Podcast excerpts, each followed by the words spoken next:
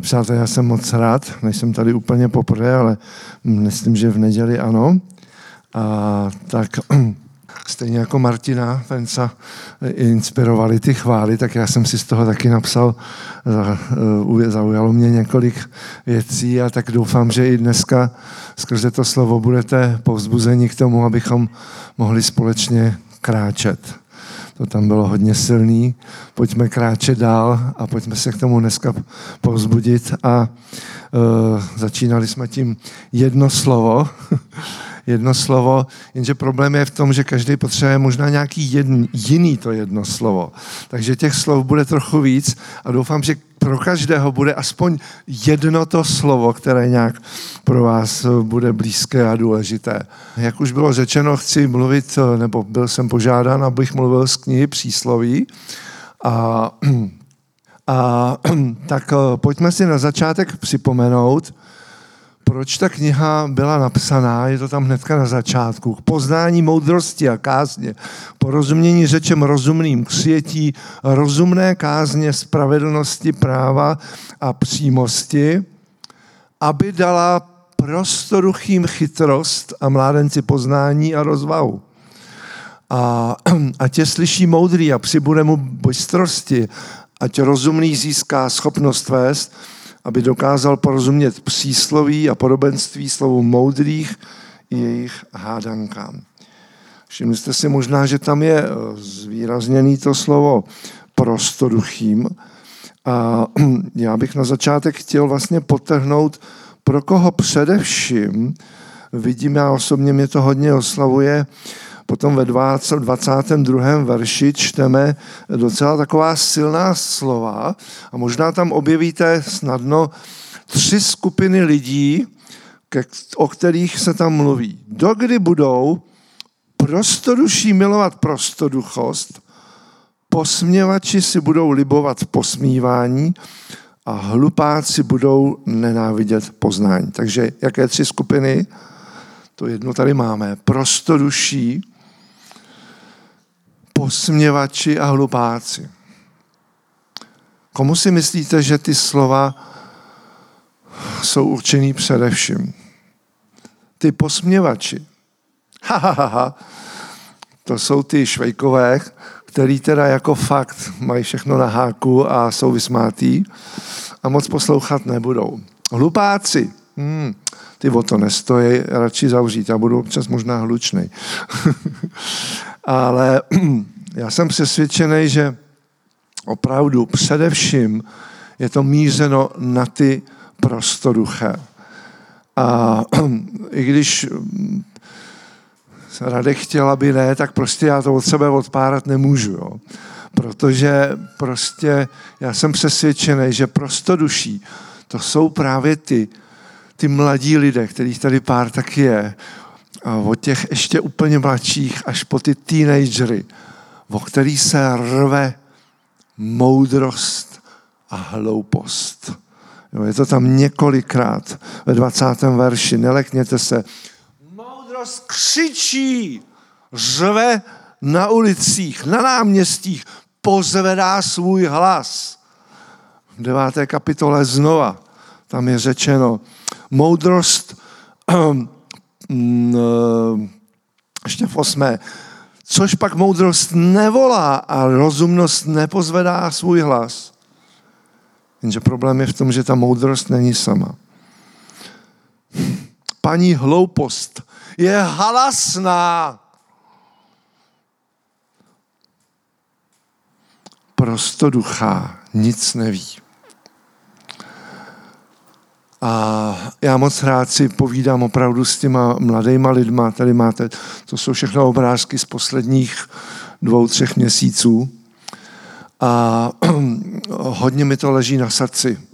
To, co jsme zpívali. Přátelé, já vás chci povzbudit, protože ta kniha Přísloví i ty chvály nás tomu povzbuzujou. Oznámit všem, to je strašně silný. Víte, že jste to zpívali. Oznámit všem. Chceme dál nést bloudícím. Pro mě ty bloudící jsou především právě ty prostoruší. Tam v hebrejštině je slovo petí, které já jsem původně přeložil opravdu ty naivní. To jsou ty, co ještě poznávají. A můžu vám říct, že tyto lidé, mladí lidé, opravdu mnohem většinou obecně víc poslouchají, než ty, co už prostě jsou takový ty zkušený a všechno vědějí. A proto jsem se moc s radostí připojil i hnutí Carry the Love. Bylo na různých místech, tak to jenom velmi stručně. A na druhou stranu věřím, že stále pro nás, pro každého platí, že každý člověk je šťastný, tedy blažený.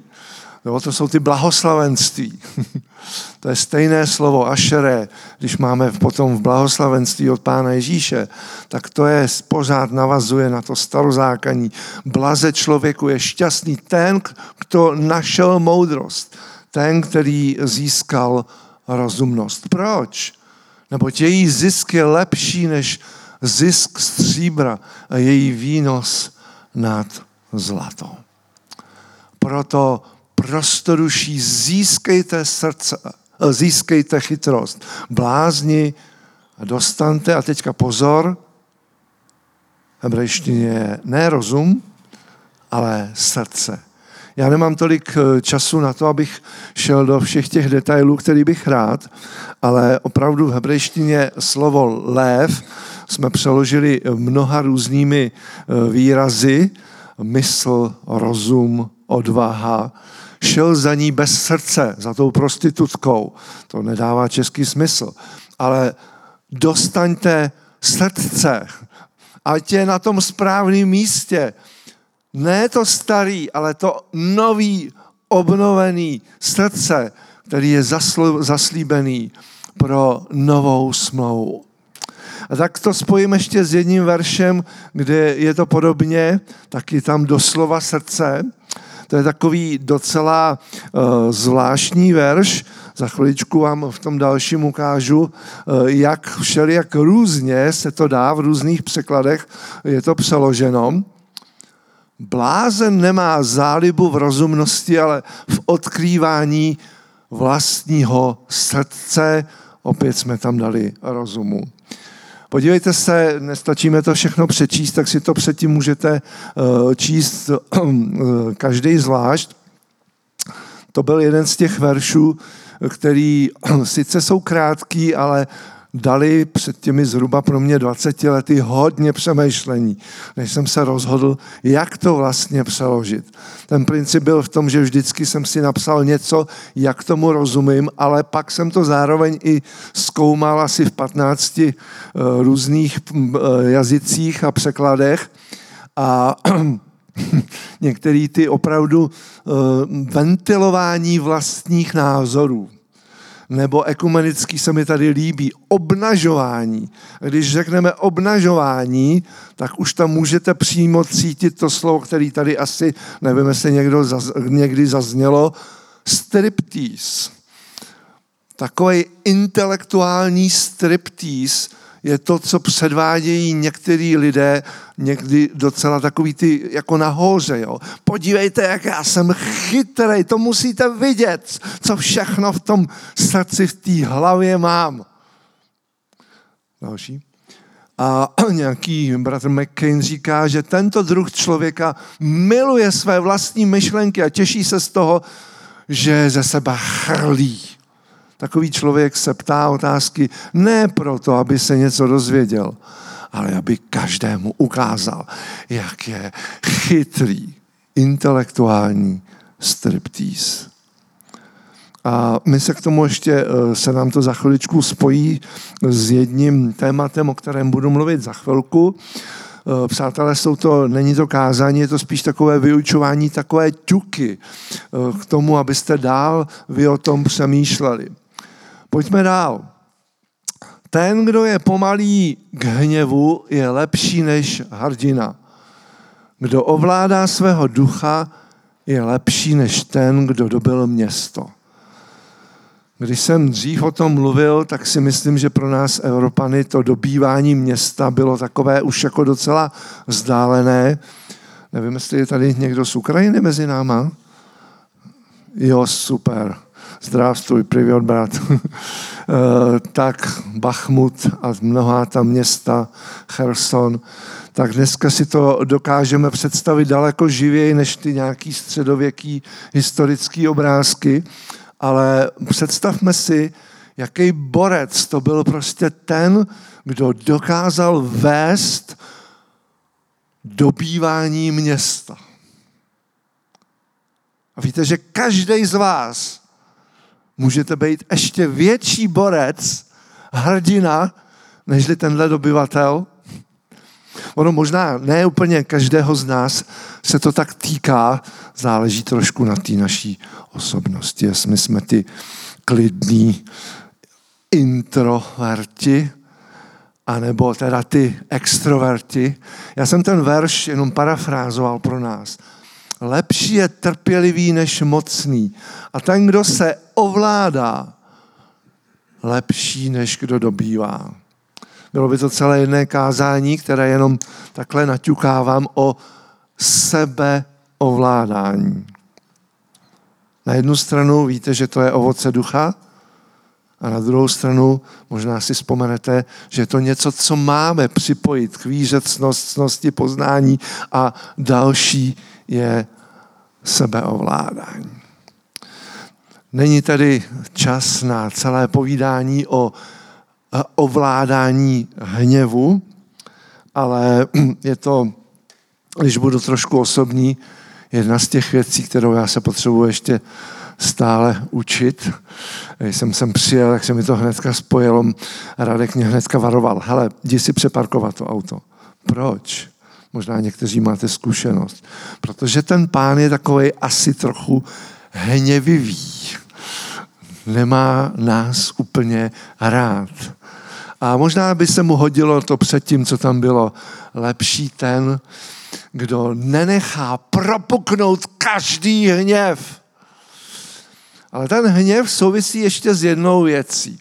A to jsem já, že bych vás chtěl trochu zapojit do toho, pozvat vás aspoň na chviličku do překladatelské dílny a budu mít pro vás otázku. Všimněte si, je tam to slovo zvýrazněný a nebude to řečnická otázka. Kdo miluje hádky, miluje přestoupení, kdo si zvyšuje vchod, usiluje o zkázu. Moje otázka na vás je, a potřebuji nějakého odvážného bratra či sestru, který by nám řekl, co to je ten vchod. Přemýšlejte, protože jestliže máme něco dělat, tak potřebujeme tomu rozumět. Danieli, moudrý Daniel, jak se nezeptat? A pak to zkusíme tamhle někam dál. Danieli, co si myslíš? Úplně prakticky. Co to je ten vchod? Co tím je myšlený to zvyšovat si vchod? Máš nějaký nápad? Ego. To určitě by se tam hodilo, ale tvoje jméno si žel ještě neslyšel. Jak se jmenuješ, prosím tě? Lukáš. Můj nejmladší syn se tak jmenuje. Daniel nejstarší, to jsem si vybral dobře. Lukáši, napadá tě něco? Co by to mohlo prakticky být? Zvyšovat si vchod. Je to kniha mudroslovná, takže musíme zapojit i tu mysl. Se snaží vypadat lepší? Nebo? Snaží vypadat lepší. Tak, a teďka docela dost důležitý princip, pokud přemýšlíte o té mudroslovné literatuře, jo, tak čím se vyznačuje? Vyznačuje se takzvanými paralelizmy, to znamená, že ta první část verše souvisí s tím druhem. A já nevím teda, jak bychom to ego nebo to vypadání lepší spojili s tou první částí.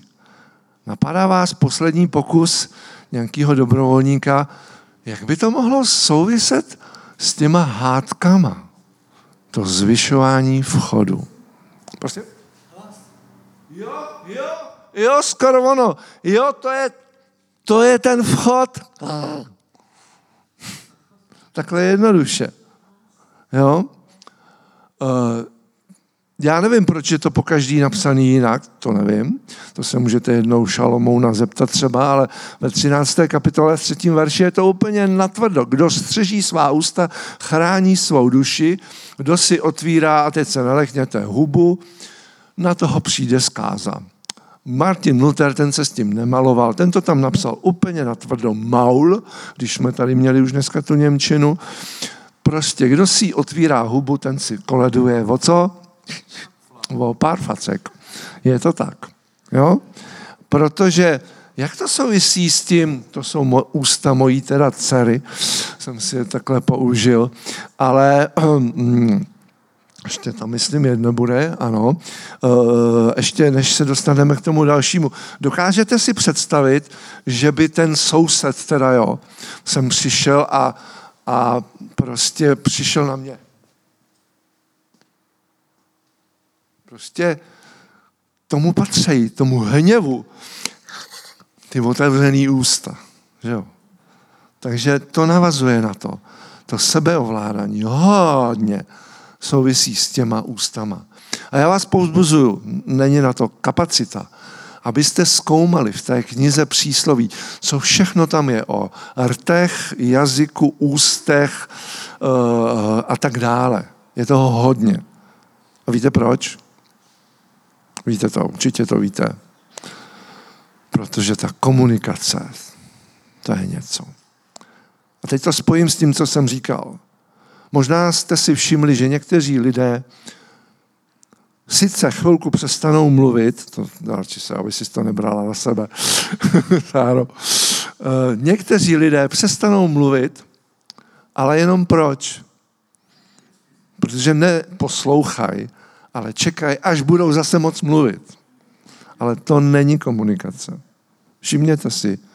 A já přeju vám, aby to, když už jsem mluvil o tom srdci, aby vaše srdce bylo opravdu nastavený na to, že chcete tomu druhému naslouchat a porozumět. Nejenom chvilku přestat mluvit, abyste zas mohli pokračovat dál.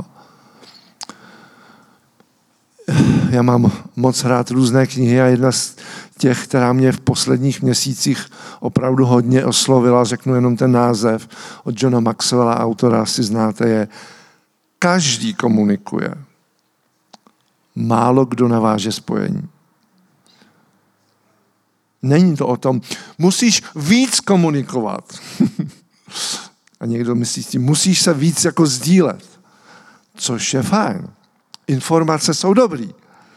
Ale ta zkušenost, když teda použiju slova Radkova, ta zkušenost je v tom, když navážeme spojení. Kéž se nám to daří. Ještě zpátky poprosím. Někdo žvaní, jako když bodá mečem, ale jazyk moudrých přináší uzdravení. Přátelé, víte, že všichni, nejenom muži, kteří chtějí bojovat, že všichni, i ty, Silvo, úplně každý, sebou, Slávka, děkuju, Slávko, od co to bylo, že všichni s sebou nosíme meč. Bacha na to. Bacha na to. Teď jde o to, co ten meč bude dělat. Buď může hodně zraňovat. A s tím myslím, že máme zkušenost všichni. Ale když se podíváme dál ještě, tak víte, kdo se kdy ptal, co máme dělat? Ve Skutcích. Co máme dělat, když Petr přinášel letniční poselství o letnicích, zanedlouho budeme připomínat, a oni reagovali, co máme dělat, proč? Protože doslova v řečtině, že byli ne zasaženi, ale probodeni tím slovem. Někdo tlachá jako ke smrti. Petr netlachal ke smrti, ale probodával k životu. Wow. To je hodně silná myšlenka, která mě fascinuje už těch asi 20 let. Mimochodem, k českým studijním překladu jedna z těch věcí, kterou jsem měl výsadu udělat, je že jsem měl možnost tam přidávat nějaké odkazy. A najdete tam na obou místech odkazy vzájemně mezi tím prvním veršem a těma skutkama. Myslím, že troufám si říct, že asi možná v jediné Bibli na celém světě. A takových propojení tam je víc. A tak posuneme se dál.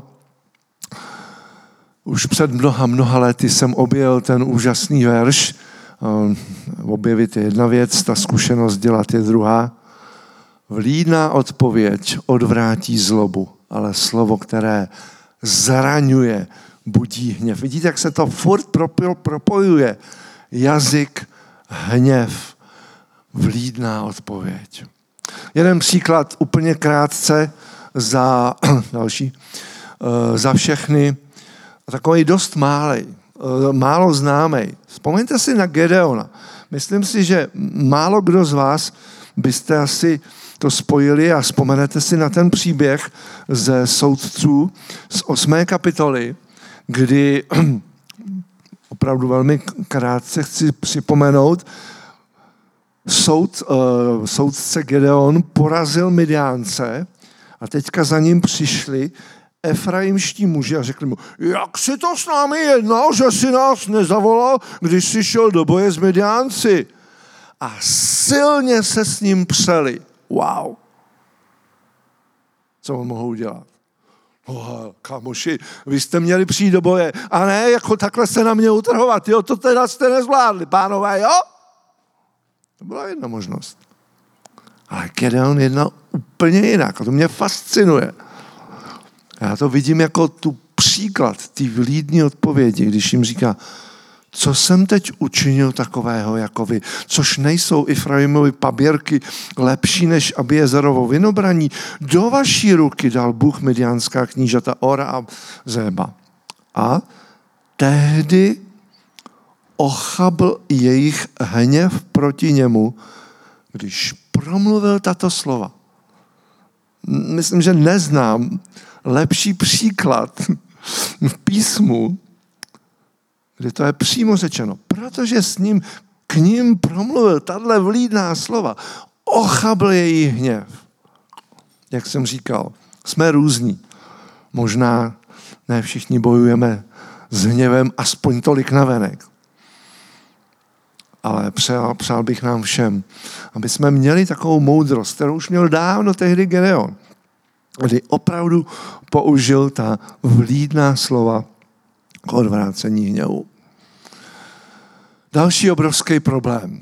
To může být jakoby ta protiváha těch jako co bojují s tím hněvem, to jsou ty, co jsou trošku jako zakomplexovaný. Mimochodem Pavel v Galackém o tom mluví. Nepopouzejte druhé ani no, teď mám okno, možná si někdo vzpomene na to slovo. A když už jsem to zmínil, tak to chci doříct. Neprovokujme se navzájem ke hněvu, ani tam je ještě jedno slovo a teď mám okno, nevadí. Ale z čeho to vychází, ten druhý postoj toho komplexu? No ze strachu. Strach z lidí klade léčku. Všichni asi víme, co je účelem léčky. Co je účelem léčky? Oka. Pytlácký oko. Smrt. Přátelé, pozor, to je silný slovo. 5 slov. Strach z lidí klade léčku. Jestliže se bojíš lidským způsobem lidí, kopeš si hrob. Sám sobě. Není to sila? Kdo však doufá v Hospodina, bude v bezpečí. A to slovo v bezpečí, doslova v hebrejštině je bude vyvýšen. My se k tomu vrátíme za chviličku, zapamatujte si to. V 18. kapitole v 9. verši je napsáno, také ten, kdo je nedbalý při své práci, je bratrem ničitele. A to je jeden postoj, na který navazuje dál, prosím. Hospodinovo jméno je pevnou věží, spravedlivý do ní poběží a aby byl nebo a bude v bezpečí. Zase tam je a bude vyvýšen. Bavíme se o tom, na co člověk spoléhá. Spoléhá na ty vnější jistoty. Na jednu stranu to může zhorat tím, že si myslí jako taková ta bezstarostnost, o které se píše v 1. kapitole Přísloví. Když už jsem to zmínil, tak to dokončím. 1.33. Odvrácení prostoduchých je zabije. Bezstarostnost hlupáka je zahubí. Prostě co bych se namáhal, nějak bude. Co bych makal, nějak bude. To je ta špatná bezstarostnost. A následuje, kdo mě poslouchá, bude přebývat v bezpečí. Bude bezstarostný, beze strachu ze zla. Vidíte, jak se to tady pořád prolíná. Strach, bezpečí. Kde ho najdu? Nemluvě už vůbec o Ukrajině, kde uprostřed války najdu to bezpečí. Jo, je fajn kryt, ale někdy nestačí. To nejbezpečnější místo je v důvěře v Hospodina. A tady je konkrétně řečeno Hospodinovo jméno. Ne jako Jehovisti, že teda to Jehova, to je to důležitý, ale to jméno představuje to toho nositele, toho jména. A poznáte někdo, co to je za hrad, prosím? Rabí. Hrad, který byl problém dobít, ale byl dobyt za radou. Vyvýšené místo. Někdy v žalmech to znáte. Budu jako v hradu, překládá ekumenický překlad. Tedy o co jde? Ne to, že budu jako si tam lebedit, jako na zámku, ale že budu v bezpečí na vyvýšeném místě. To je něco, co nám má poskytnout důvěra v Hospodina. Kdežto naproti tomu jsou ti, majetek bohatého je jeho pevným městem, jako vysoká, doslova vyvýšená hradba v jeho představě. Někdy mám na mysli jedno místo, v Hejnicích myslím, takový barák, dům se zahradou oplocený vysokou hradbou.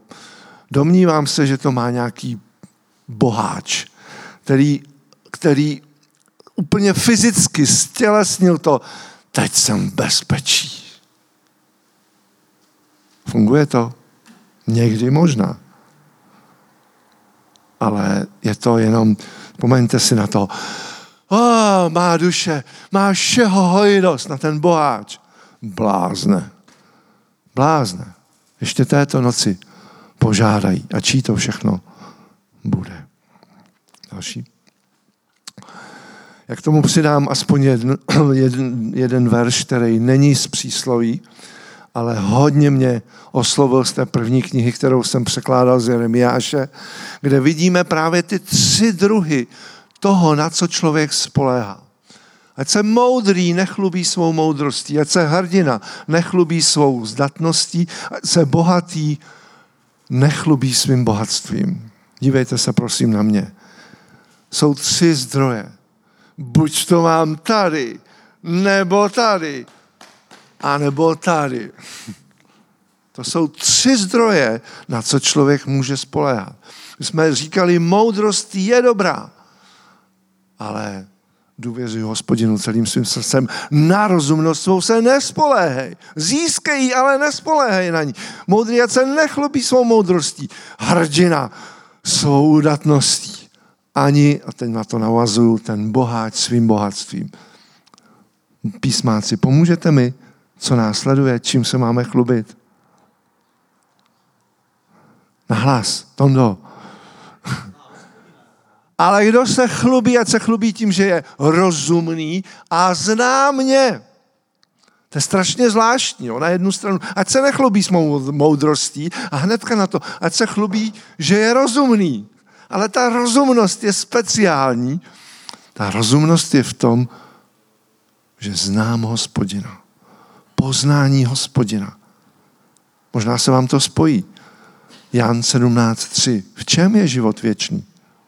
V tom, že poznají tebe a toho, kterého ty jsi poslal.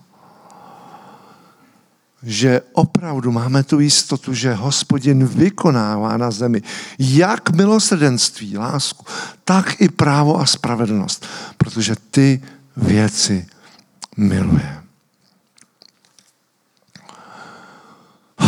Ještě jedna hádanka, přátelé.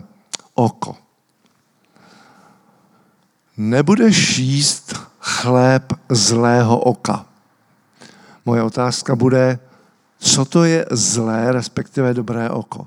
Nebudeš dychtit po jeho lahůdkách, nebo jak uvažuje ve své duši, takový on je. Říká ti, jez a pij, ale jeho srdce není s tebou. Co to je zlé oko? Vedle Lukáše sedí Adam, člověče, to je výborný. Tak, Adame, co by si, člověče, řekl, že to je zlé oko? Zase, aby jsme to, je to naprosto jednoduchý. Jedno slovo stačí. Nepřejícnost nebo závist. Hezký, fakt dobrý. Mnozí si s tím lámou hlavu. Ty jsi to už někde slyšel, nebo jsi to pochopil z toho kontextu? To je dobře. Přátelé, je to opravdu takhle jednoduchý. Žádný, dneska tady Martin mluvil o těch pohledech na svět a tak dále. Jo. Je to ten speciální pohled, kdy já jsem to úmyslně tady napsal tak, jak je to doslova. Nebudeš jíst chléb zlého oka. Ale přeložil jsem to jinak. Nejes pokrm lakomce. Lakomce nebo závistivce. Tam to osciluje. Ale buďte si jistí, že v poznámkách dole to najdete. A díky tomu se to potom může spojit s těmi i dalšími verši. Muž zlého oka, tedy lakomec, se žene za majetkem, zase jsme u toho, a neví, že na něj přijde nedostatek. Aby jsme nezůstali u toho zlého. Dobré oko. Dobré oko bude požehnané. Co to je? No štědrý člověk, protože dal ze svého chleba chudému. A teďka přijde ten náročný zase propojení s Novým zákonem. Víte, že tyhle ty idiomy, jak se tomu říká, ať už to bylo předtím, ale to zlé a dobré oko je asi ten nejznámější idiom, který přešel ze staré smlouvy do nové smlouvy. Pán Ježíš ho několikrát použil. Ale jak to můžeme, zase se vracíme k tomu srdci. Ze srdce vychází zlé oko. To jako asi tam málo který překlad napíše, protože to jako úplně nedává smysl, že jo? Ze srdce vychází závist. Skvěle jsi to, člověče, řekl. Ale není to jediný místo.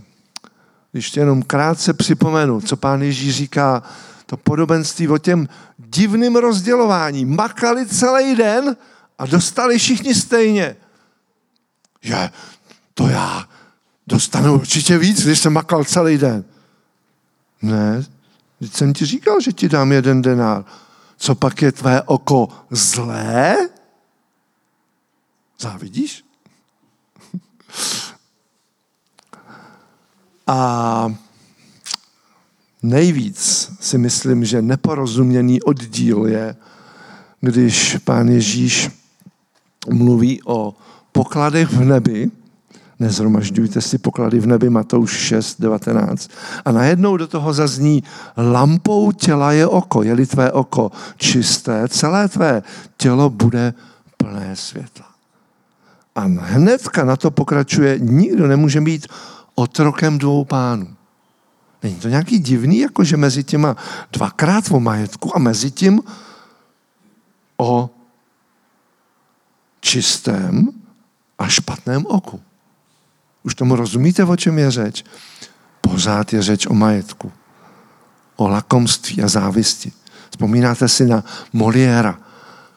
Lakomec. Sežralo to celé jeho tělo. Ta závist a lakomství. A proto pán Ježíš nás varuje a vyzývá. Pozor, nemůžete sloužit Bohu i mamonu. Nemůžete mít zároveň dobrý a zlý oko. Neskládejte si poklady na zemi, ale v nebi. Jednou na naší pastoráce už před mnoha lety křesťanských společenství přijel jeden bratr z Ameriky a předložil tam takový speciální matrix, to nazýval. A vlastně je tam takový posun od toho zaměření na sebe a proměna na sloužícího vedoucího. Chtivost je proměněna ve vděčnost, integritu, ale končí to tím dobrým okem.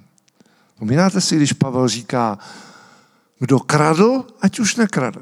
To je fajn, polepšil se, už nekrade, ale tím to nekončí. Jak to pokračuje dál, Danieli, pamatuješ si? Kdo mě pomůže? Ale radši, ať přiloží ruku k dílu. Proč? No, aby byl, ne nefachčenko, ale aby machal. Ne, aby se měl o co rozdělit. Z chtivosti se stala štědrost. A tak je to i v té hlouposti přes věrnost, vytrvalost až k moudrosti. Tak jsme se bavili, jestli jste si toho všimli, o srdci, oku, jazyku, ústech. Oni ti Hebrejci totiž byli takový docela zemitý, jako takový materiální. Oni to všechno vyjadřovali na těch viditelných částech těla. Tak bychom mohli pokračovat dál. Já jsem z toho vybral jenom ty tři. A chýlím se ke konci k tomu, že bych chtěl odpovědět na otázku, myslíte si, že by se dalo najít v přísloví taky třeba evangelium, něco jako z Nové smlouvy? No něco jsme si už ukázali. Přísloví 28.13 byl asi první verš, který si pamatuju, že jsem se kdysi v dětství naučil z paměti. Kdo přikrývá v kraličtině svá přestoupení, nepovede se mu šťastně, neuspěje. Ale kdo je vyznává a opouští, dojde milosrdenství, bylo v kraličtině. To bylo to, co jsem, a nemůžu si odpustit připomínku, když tady vidím Věrku Dvořákovou. My jsme před 45 lety spolu byli v Radlicích na táboře, kde jsem udělal přesně tohle, že jsem vyznal ten svůj hřích, který mě v 18 letech trápil. Nikdo o něm nikdo nevěděl, ale moje srdce to vědělo. 23. července 1978. A skákal jsem, ty si to pamatuješ? My jsme se modlili, ty jsi začal, Pane, ty jsi tak úžasný a už jsi nebyl schopen slova, jenom se smál. Wow, mám tady pamětníka, to je úžasný. Tak to jsem ani netušil, že budu mít takovouhle příležitost. Přátelé, než se k tomu dostanu, tak vás chci povzbudit. Učíte se verše z Bible z paměti. Kdo mě každý trošku zná, Tonda to asi není překvapený, já vás moc povzbuzuju k tomu, aby jsme se tolik informací přichází kolem nás. Ale je to tak skvělý být opravdu, jak Pavel povzbuzuje. Buďte plní slova, to přetéká z vás. A nejenom verše, ale ještě lepší celý kapitoly. Proč to říkám? Nejlépe. Ale proč to říkám tady je, že to je z přísloví 3. kapitoly, kterou já jsem se už před mnoha lety začal učit a učil a opakuju si trošku vyšší laťka pro mě v hebrejštině. Bení toharatý altiškách. Cheset vémet al jazvucha. Košrem argar grotecha. Kotvem al luach libecha. Víte, co mě na tom fascinuje? Ty první dvě slova jsou to, co přechází do Nové smlouvy. Možná by se vám to nespojilo. Ale jaký byl Pán Ježíš? Janovo Evangelium 1. kapitola. Plný milosti a pravdy. To jsou stejný dva výrazy, i když v trošku jiném hávu. On byl toho plný. A to je výzva pro nás, aby jsme nejenom tenkrát prožili, aby jsme je měli prostě na sobě v obě ty mince, v obě ty strany jedné mince. Na jednu stranu lásku a na druhou stranu pravdu. To je oboje potřeba. A nevím, jestli byste to poznali, že to je plást. A můj synu je smet, protože je dobrý med z plástve, je sladký na jazyku. Je to od nutričním v přísloví? Není. Je to jenom připodobnění toho, co následuje. Poznej, že taková sladká jako ten med je moudrost pro tvoji duši. Když ji nalezneš, budeš mít budoucnost. Budeš mít konec, doslova tam je. A tvoje naděje nebude zmařena. Když se trošku podíváme na tu knihu Přísloví z Nové smlouvy, tak víme, že můžeme tam za tu moudrost v některých kapitolách evidentně vyplývá, že tou moudrostí je sám Ježíš. Když máš Ježíše, máš budoucnost a nebudeš zklamán. Nezlob se kvůli pachatelům zla, nezáviď ničemu, neboť zlý nemá budoucnost. Lampa jeho ničemi zhasne. Je to takhle jednoduchý. Co si v životě vyvolíš? Skončím posledním veršem, kterým věřím, že mnozí znáte. Víc než cokoliv jiného. Doslova víc než každou stráž, co strážíš, střež své srdce, protože z něj vycházejí prameny života. Díval jsem se do knihovny, nenašel jsem tam tuto knihu, je tam ta druhá, Pozor srdce muže. Doporučuji vaší pozornosti knihu Chraň své srdce.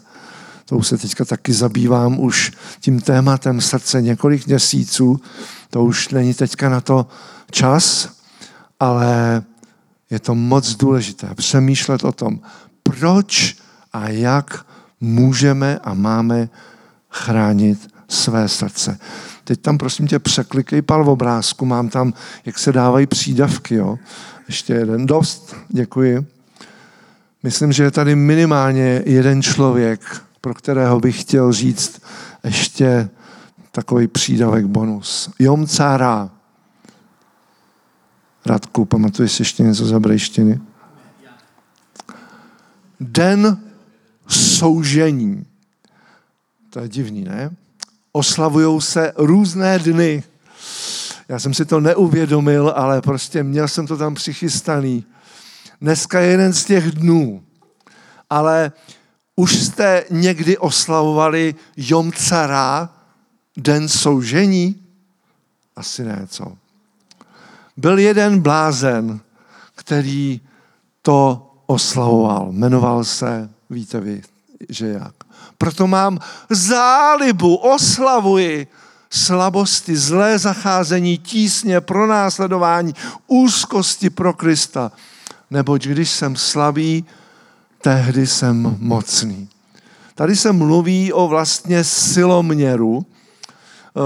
Ten si tam naložil nějaký ty činky, ale už před mnoha lety mě oslavil poslední verš z přísloví. Sily skleslí v Jom Cára, v den soužení. Tvá síla je malá. A tak vás chci povzbudit, bratři a sestry. Tenhle verš mě hodně zaslavil. Když na nás přichází různé soužení a skleslosti, můžeme si říkat, tyjo, to fakt ještě musím něco dělat, abych teda byl na ty dny soužení, dny zlé připravený. A už není čas na to, abych říkal, jak se můžeme připravit, kromě jiného právě tím nasáváním Božího slova. Ale vím, že tady minimálně jeden člověk, který prožívá takové dny soužení, možná smutku, ale jsem si jistý, že on je právě tím, který na jednu stranu může být zarmoucen a jak tomu důvod je potřeba plakat s plačícími a na druhou stranu nemusíme být skleslí, protože máme tu budoucnost. Máme pevnou a jistou naději. A dlouho jste seděli, tak vás poprosím, pospaňme k modlitbě. Zakončím to modlitbou.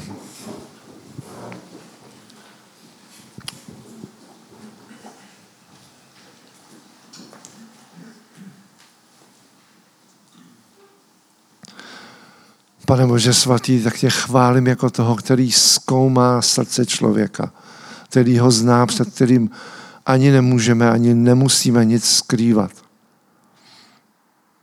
Děkuju ti, Pane, za to, že ty nám nabízíš tu moudrost života, která je od tebe, která vede k životu, která nám pomáhá jít životem. A děkuju ti za to, že zároveň nemusíme být závislí jenom na moudrosti, ale smíme očekávat na tvoje zjevení, na to, že ty mluvíš, chceš mluvit, že jsi živý Bůh, který mluví ke svým dětem. Tak, Pane, žehnám bratřím a sestrám, aby toužili po té moudrosti, která dává život, aby se posilovali v té důvěře v tebe, Hospodine, a nacházeli to bezpečí i v den soužení, i v den zlý, kdy člověk i v těch těžkostech může chválit tebe. Díky, Pane, za tolik příkladů z písma i z našich zkušeností, se zkušeností bratří a sester o tom, jak v těžkostech můžeme chválit tebe, protože ti důvěřujeme. Žehnám vám, abyste měli tu největší opatrnost na to nejdůležitější v životě, na svoje srdce. Abyste ho střežili, abyste ho plnili těmi dobrými věcmi a nedovolili, aby nic a nikdo ukradl vaše srdce a naplnil ho něčím zlým.